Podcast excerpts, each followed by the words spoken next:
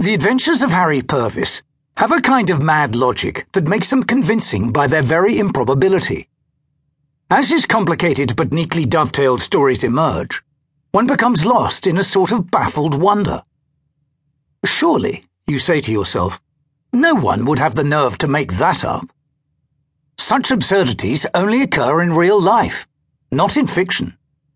And so criticism is disarmed, or at any rate discomforted, until Drew shouts, Time, gentlemen, please, and throws us all out into the cold, hard world.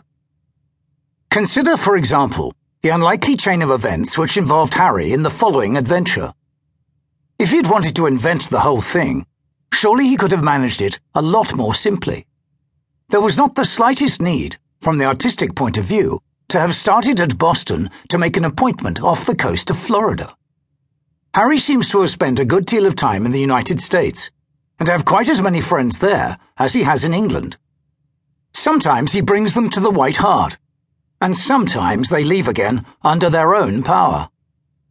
Often, however, they succumb to the illusion that beer which is tepid is also innocuous. I am being unjust to Drew. His beer is not tepid, and if you insist, he will give you, for no extra charge, a piece of ice every bit as large as a postage stamp. This particular saga of Harry's began, as I have indicated, at Boston, Massachusetts. He was staying as a house guest of a successful New England lawyer when one morning his host said, in the casual way Americans have, Let's go down to my place in Florida. I want to get some sun.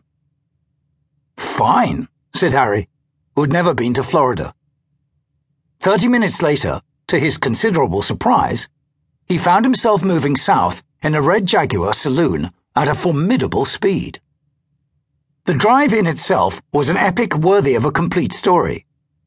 From Boston to Miami is a little matter of 1,568 miles, a figure which, according to Harry, is now engraved on his heart.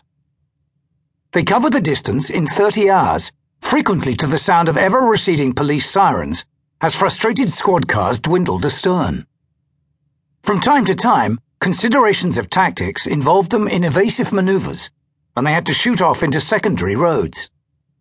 The Jaguar's radio tuned into all the police frequencies, so they always had plenty of warning if an interception was being arranged.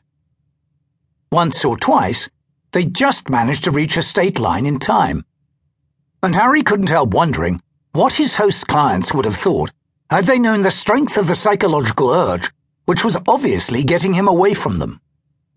He also wondered if he was going to see anything of Florida at all, or whether they would continue at this velocity down US 1 until they shot into the ocean at Key West.